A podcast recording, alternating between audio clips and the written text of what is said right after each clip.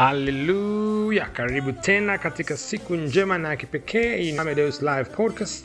Na ni wakati wetu wa ukiri wa afya ya kiungu. Haleluya wow, eh? bwana anataka uwe mzima uwe mwenye afya tele uwe na mafanikio kila siku itwao leo hmm? nye masaa yake kukuona wewe ni mzima na mwenye afya.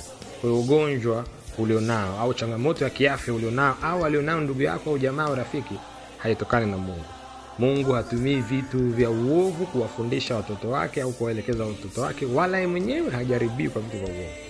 Kwa hiyo mtumishi na habari njema kwako kwamba sio mpango wa mungu uwe mgonjwa au uwe mdhaifu ndio maana tumekuletea ukiri huu wa afya ya kiungu. Kusema maneno haya ukiwa unamaanisha kutoka ndani ya moyo wako na afya njema itachipuka ndani yako uzima wake utathibitika ndani yako na utakuwa wa kipekee mno. Badiliko litatokea gafla leo hii katika jina la yesu sema hivi nimebarikiwa na baraka zote za rohoni katika ulimwengu wa roho ndani ya kristo yesu. Ninazishikilia au ninaushikilia urithi wangu ndani ya kristo. Afya yangu nguvu na utajiri wangu vyote vimethibitika katika jina la yesu. Kristo amechanganyika na roho yangu. Kwa hiyo ninakataa kuwa mgonjwa siku yoyote muda wowote wakati wowote. Nimeimarishwa kwa nguvu wakati wote.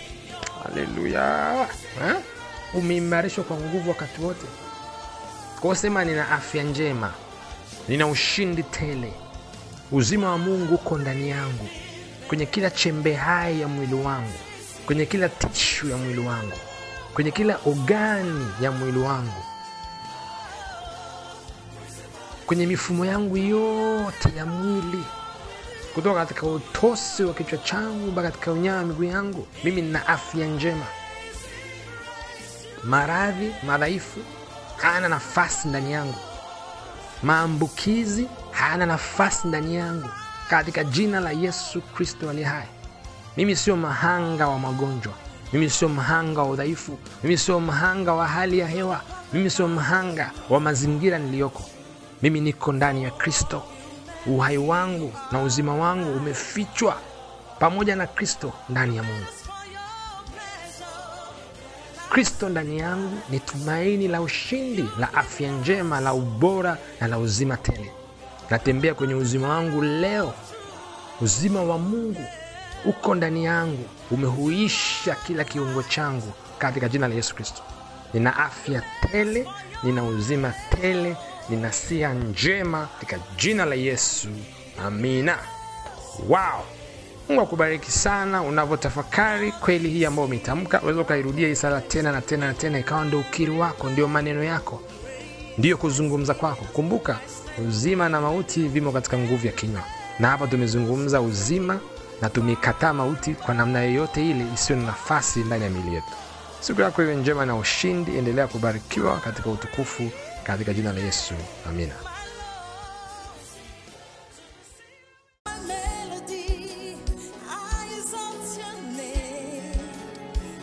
Haleluya glory glory glory glory. Hii ni Amadeus live podcast.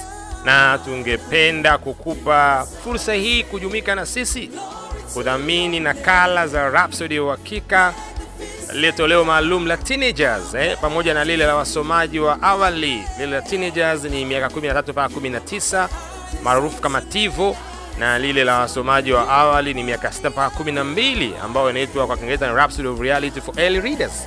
Na ni matoleo ambayo tunapeleka sana kwenye shule za sekondari na primary na tungependa uungane na sisi kwenye kuhakikisha kwamba nakala hizi nakala ngumu kabisa kwa kiingereza na kiswahili zinakwenda kwenye shule zetu na kubariki na kubadilisha maisha ya watoto wetu na vijana wetu.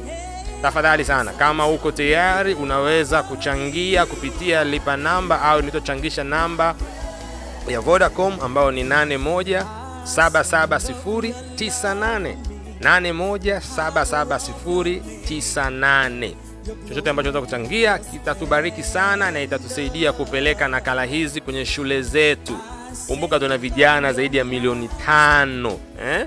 ambao wako mashuleni. Mtumishi, ni baraka ya kipekee namna gani tukipeleka injili kwenye shule zetu za sekondari na primari kupitia vitabu hivi vya Rhapsody pamoja na ile early readers.